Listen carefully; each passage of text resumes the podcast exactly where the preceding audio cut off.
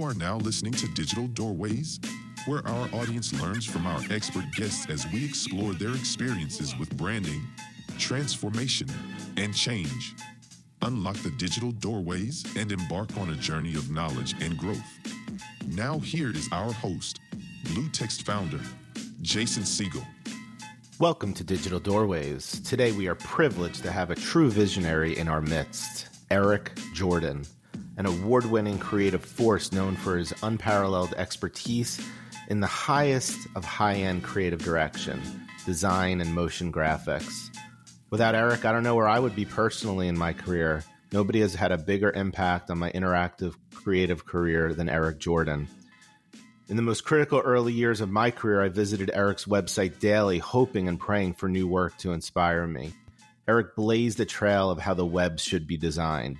Over his remarkable 22 year journey, Eric has left an indelible mark steering the visual landscape into the future.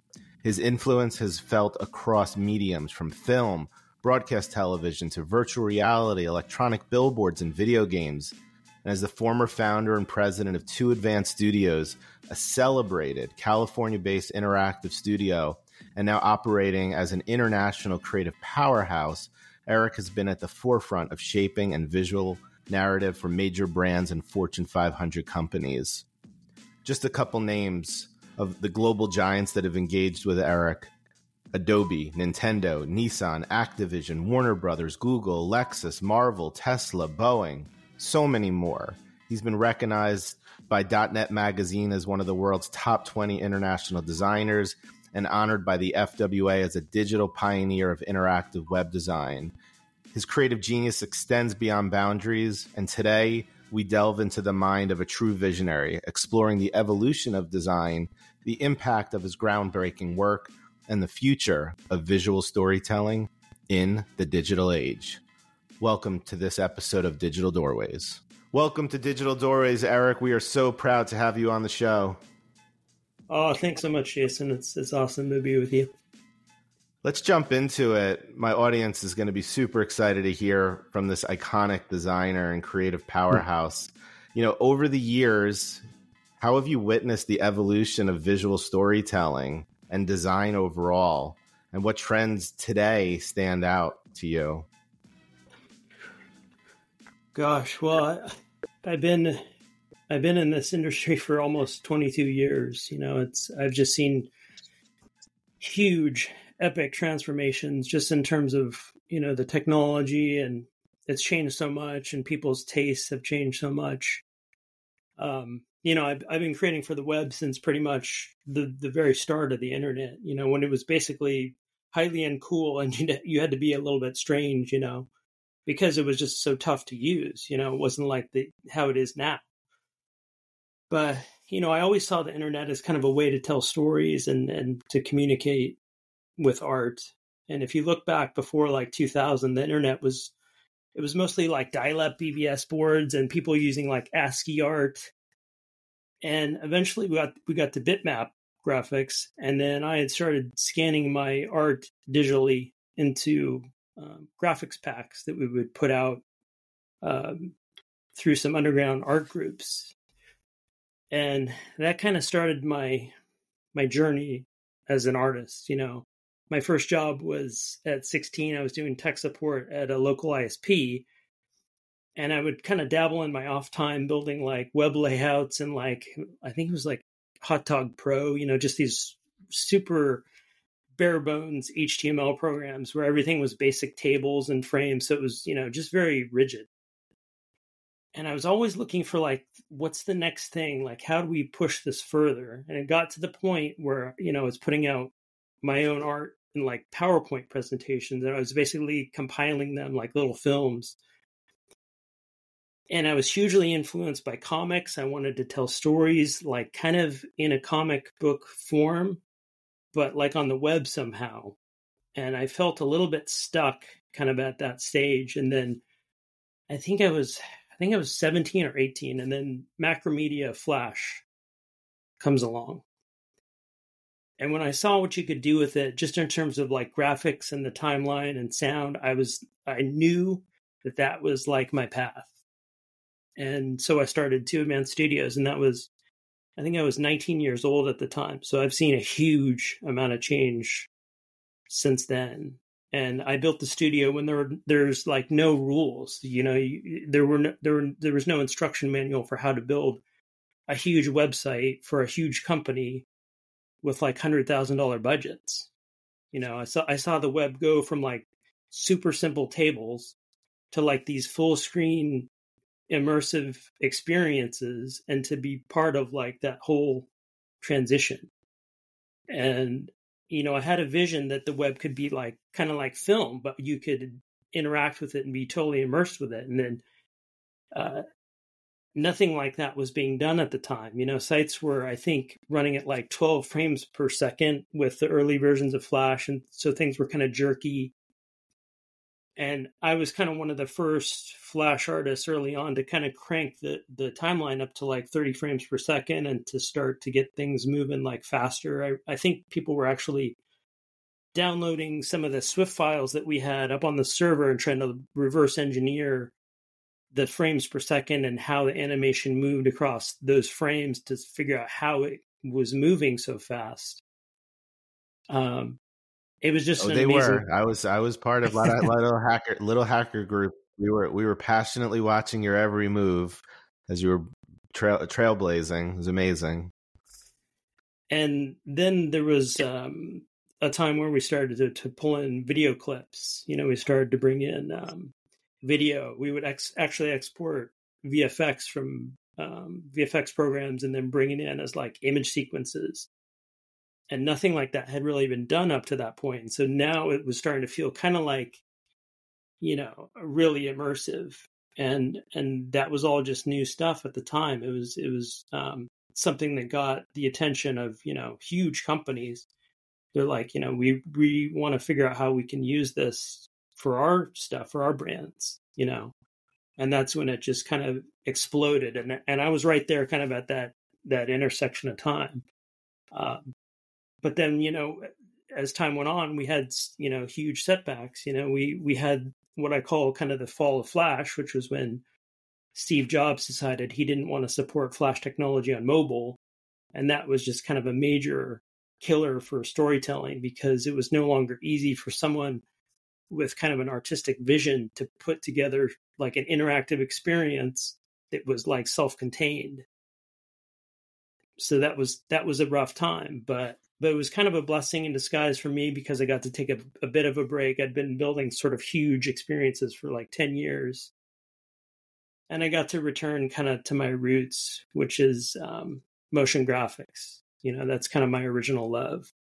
Um, so, in terms of where we are now, there's kind of this agreement out there that the web has lost some of that storytelling energy like it did during during Flash's time. And so you know, it's kind of strange to think have we gone this far backwards in terms of the tools? Um, so thankfully, right now, there's a lot of people who recognize this and see the web as kind of too templatized and are asking, you know, how do we kind of return to that? And so there's all these awesome new technologies. I'm in talks with like the people at Rive and um, and Spline, and they're kind of trying to bring back some of that interactive storytelling, which which I think is awesome. Yeah, that brings back some amazing memories for me as you definitely uh, came up with such new breakthrough ways of grabbing people by the heart uh, and pulling them into the digital experience. And when I look at your client roster that you've been able to bless with your amazing design work, uh, I do see a little bit of overlap where we've both been blessed to work with Adobe, um, yeah. but you've also worked with Nintendo and Tesla, and these brands they've got you know very distinct branding objectives, and they're looking for you to push creative vision in a big way, real big iconic brands. How do you balance between this creative vision mm. and meeting their distinct branding objectives? Yeah, I mean, when you're, when you're working with large clients, it's always kind of a balancing act between, you know, you might have some creative concept or idea that you have in your mind, but then you have very realistic on the ground business goals of the client. You know, there's usually a lot of money at stake. There's a lot writing kind of on the brand, and you have to design with that in mind. I always had to ask myself kind of one question on on every project, no matter what it is, and that's what are we trying to ultimately achieve, you know, on this project. And there's always some underlying goal that needs to be met, whether it's you know we've got to sell more copies of this video game, we have to generate more awareness or generate buzz, and so in the end, you're dealing with these real goals with you know huge budgets and you can't just kind of be wishy-washy and just try to create something that's cool like in your own your own mind. Something that's just cool to you. You got to remind yourself you know what is the end goal of this? I've got to sell more copies of this game. I got to generate more awareness. Okay got it. So so how do i achieve that? You got to kind of get into the head of the audience versus your own head and say how do i how do I appeal to this audience? You know, so what you do is you study the the demographic of the people you're trying to reach, and you try to get inside their mind, you know, and how they think. And we had built a like we had built a project for Motorola once, and the end goal was kind of to sell this certain model of this blue phone that they had, but it was it was a phone that was geared towards like young women, like young girls, and so in that case, you can't do something that appeals to you. Like you can't do some crazy futuristic sci-fi thing, you know. You got to get into the mm. mindset of like a young girl to find out what they're into and how they think. And that takes a whole different creative approach where you got to think in, in multiple dimensions. And so in the end, if you can kind of show the client that you can meet their objectives at the business level, there's a little bit of like a give and take. And and they'll give you the freedom that you need to kind of push the boundaries within that. Um, with, given that you've shown that like you, you're going to put 100% of your focus on achieving the end business goal that they've got. Yeah, definitely experience the same thing. You know, we're working with some major brands like IBM and the the weather company right now, and it's really awesome seeing them give these just stunning visual identities, but they're always curious. What would you do with this? Would you push the boundary? And it's it's it's great to have clients invite you to explore a push a little, a little evolution versus revolution, and then if they're not comfortable, they'll sort of dial it back um, as they go into full production. It's it's always awesome to uh, try to drive innovation, and I want to hear from you around. Can you share a project that epitomizes the innovative impact you strive for in your work? And, you know, when we look at brands that you've worked with, like media giants like Warner or innovative giants like Google, what's a project you'd like to share with us? it's really hard to think of just one because there are so many projects where we're always trying to to push the boundaries of things.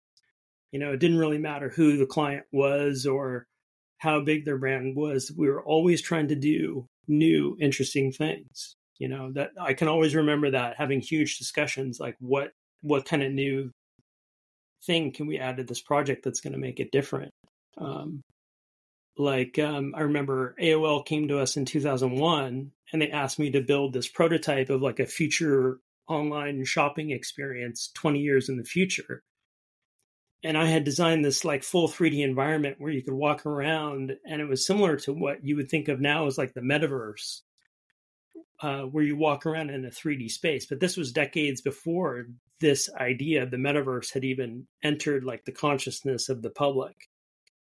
Um, and we, there's others like we built this online music app for Bacardi uh, that would allow you to literally like make music in your browser and and save it and play it back, and that had like never been done before at the time. Um, we did a cinematic. That was, that was such that was such, such such brilliant work. I remember that oh. Bacardi oh. experience. That was awesome. And the other interesting thing, that AOL project, we got hired for the same sort of thing to do the the 20 year outlook. I had no idea. Oh wow. I knew they had hired multiple agencies. I didn't know that that you were one of them. For us it was the future of AOL music and how you could move music from room mm. to room, which mm. was, you know, so breakthrough back then. yeah, we yeah. we were in the same room and we didn't even know it. That's amazing. Let's talk about some uh, other pieces around like from Activision to Lexus, your client list spans so many industries. That's video games to high end automotive. How does working across so many different sectors influence your approach to these creative solutions?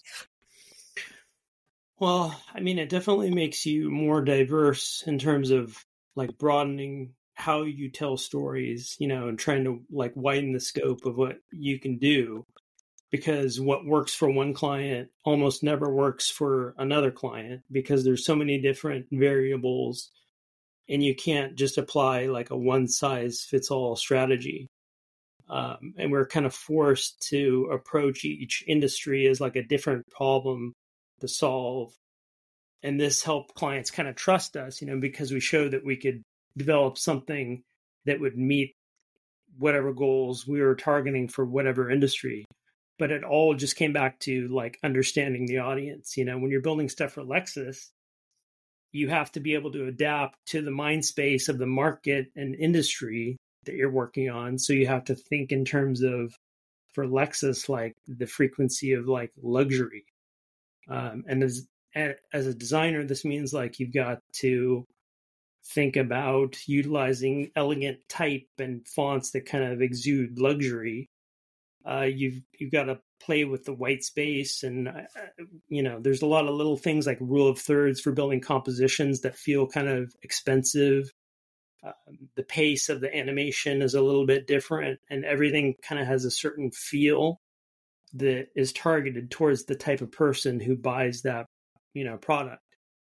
Um, if it's something like call of duty you got to put your mindset into the consciousness of like a gamer and be able to understand that whole world and this gets into gamification which was something we were kind of on the cutting edge of early early on uh, where we built multiple campaigns for Call of Duty that had all this, you know, customization and it just appealed to like the mindset of a, the gamer mentality and how they like to do things.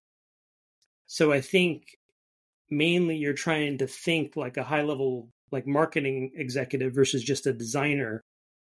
And you know, I, I was 19 years old and I was kind of pushed into that whole world and having to think at that deep level when most other people my age were just kind of like living out their teenage lives and having a ton of fun.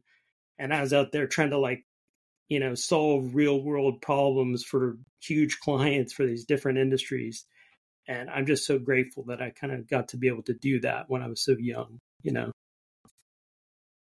And to touch so many people's lives. If you talk to, I don't know, probably 38 to 45 year old uh, digital marketers, they know your name like they know uh, their family's names. You're, you know, it's you shape the trajectory of the industry, and as a digital pioneer in interactive web design, how do you reflect on the changes in the space and your role in shaping its trajectory?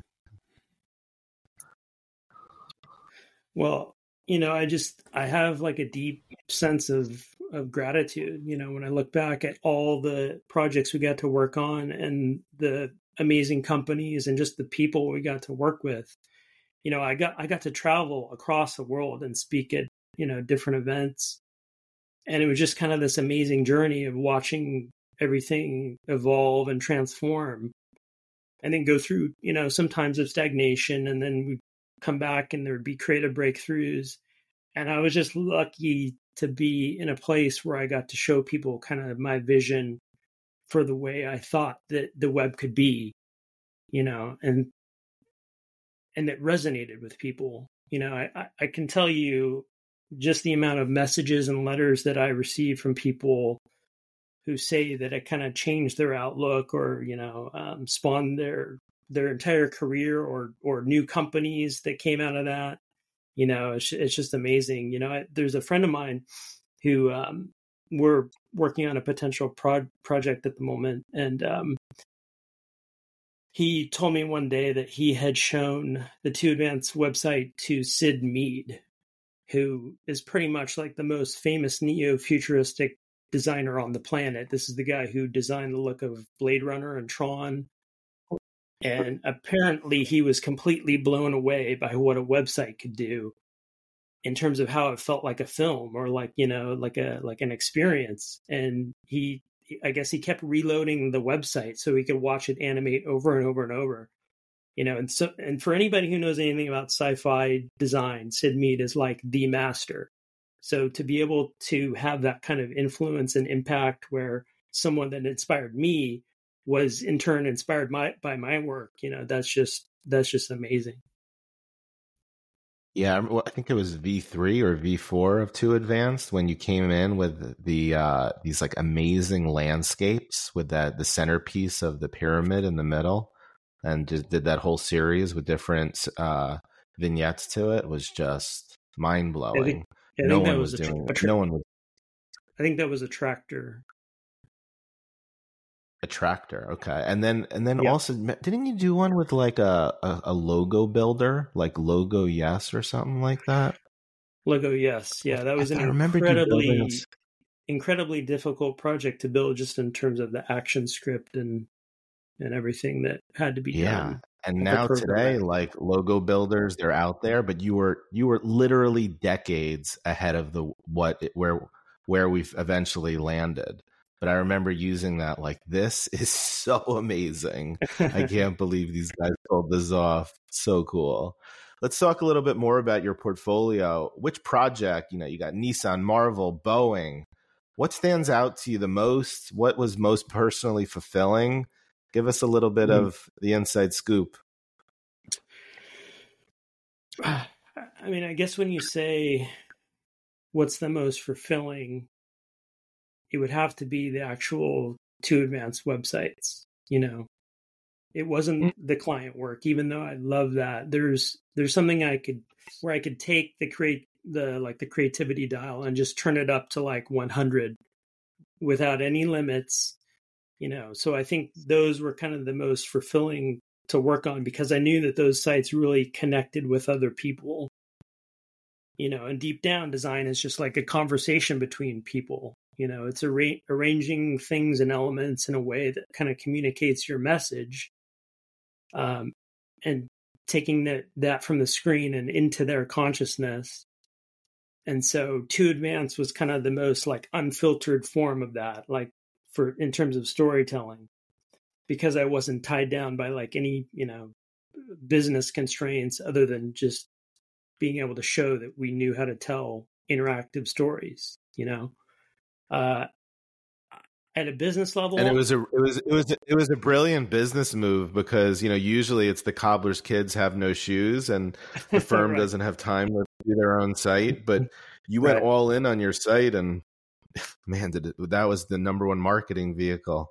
It really just just sucked in traffic by the millions is ridiculous. Yeah, yeah, no, it, it was it was it, it was amazing because we didn't have to do any marketing after that point. And so that's just what we did. We just we just put 100% of our my, you know effort and energy into that those sites. Um, rob I, ford I, he would just, he would just scream your name. And i guess at a business level you know if i had to think about client work i guess some of the most like satisfying work that i ever did was um when electronic arts approached Uh, us and asked us to direct and build the opening motion graphics title sequence for the James Bond game From Russia with Love. And this was sort of the first project that took me like way out of my comfort zone, which, you know, was interactive for the web and into like major motion graphics production. And what you have to understand is that like James Bond was like my favorite thing when I was like 12 years old. It was the one thing that me and my dad could bond together was we would watch 007 films together. And so EA basically put all their trust in us, even though we hadn't designed like a like a uh, motion graphic sequence before, and it had to have like a, a retro old Bond world feel, which meant I had to go way out of like my futuristic comfort zone that I tend to work in and like really broaden my voice. But I also had to learn 3D. I had to learn storyboarding. I had to learn compositing. And one of the biggest things was that I had to direct all the live action sequences of the Bond girls. Um, we had these Russian belly dancers we wanted to work into the sequence, and I got to direct all that on a live set and work out, you know, how everything was going to be worked into the sequence. And I remember sitting down to to actually animate that trademark 007 gun barrel opening sequence and just thinking back to when all, my dad and I would just watch that sequence. And so I think that's probably why that's the most fulfilling. Um, because I just I grew so much on that project, you know. Um, when I started that project, I wasn't sure if I could even pull it off. But by the time it was complete, it was done. I I'd like grown on so many different levels as just as a designer and like a director and a and a creative, and so that's probably one of the one of the best for me personally. That's awesome. That that that reminds me when I hear that story of when the number one historic attraction in America, George Washington's home called Mount Vernon, asked me to do their entire um, web experience with this interactive planner to build your your uh, your tour, a custom tour, and they were they're the most innovative museum out there, and you know it is the number one in the in the country for visits, and the amount of uh, passion personally and sleepless nights to just keep one up for myself. I totally mm-hmm. understand. And, you know, another mm-hmm. museum that I want to bring up here is the Web Design Museum. What does it mean to have your work featured in the Web Design Museum? And how does it echo your contributions to the overall digital world? I mean, to be featured in, in something that's considered a museum is just on a whole another level. You know, it, it it's something that's there on the official record. It's set in stone. It can't be changed. You know, you were there, you showed up, you put in the work to to influence things. You know, it, it's it's cool to be recognized with design awards, and those are awesome little reminders that you're trying to do your best to grow as a designer. But when it reaches like the level of a museum and being part of like that sort of documented history and part of like the timeline, the actual timeline of the development of the web and how it all unfolded. And I'm, I mean, I just have such gratitude to be able to be a part of that. It's something that's just really precious to me, you know, and it's something that no one can ever take away from me. Yeah, it's just so awesome how much impact you had. Now, a lot of global brands are knocking on your door how do you ensure these global brands, the designs you do resonate with this global audience, this diverse international audience? You know, brands like Google and Nissan, you're developing mm-hmm. solutions for. What's what's the process here?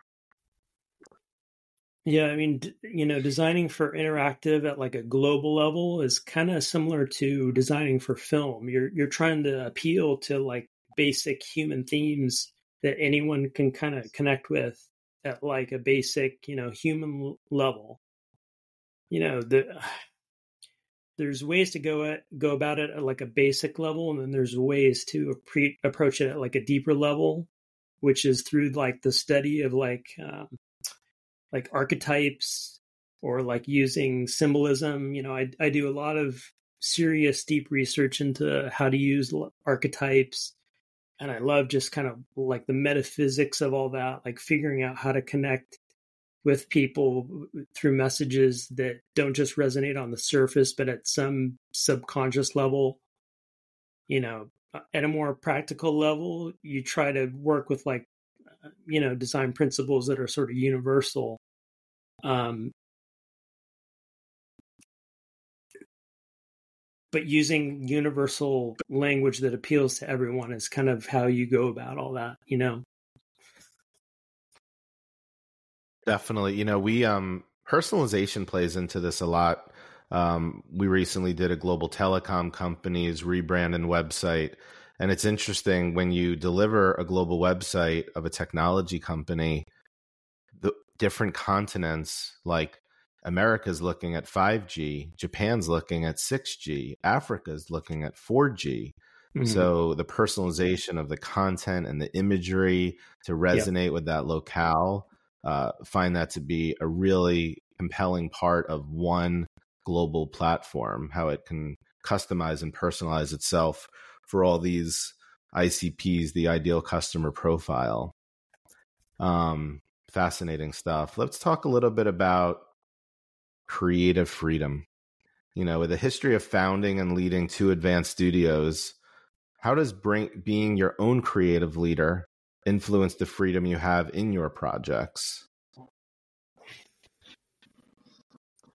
I mean, it comes with a lot of trust at the client level. You know, when you've shown that you can build projects at a high level across different industries, you know, it sets the bar pretty high and it shows that you've got a level of experience where the clients put their their trust in you in terms of what you can do as as a designer. And this gives you the freedom to be able to do what you want to do as long as you're meeting that main business objective of the project. Um, and then there's a level of like excitement that comes with um, the history of all these amazing projects under your belt. They're super excited to collaborate and to see what you can put together because you're bringing some of that create creative energy to help them with their goals and having that freedom is is awesome because you you can you can play a bit and you can try out things that you norm normally wouldn't try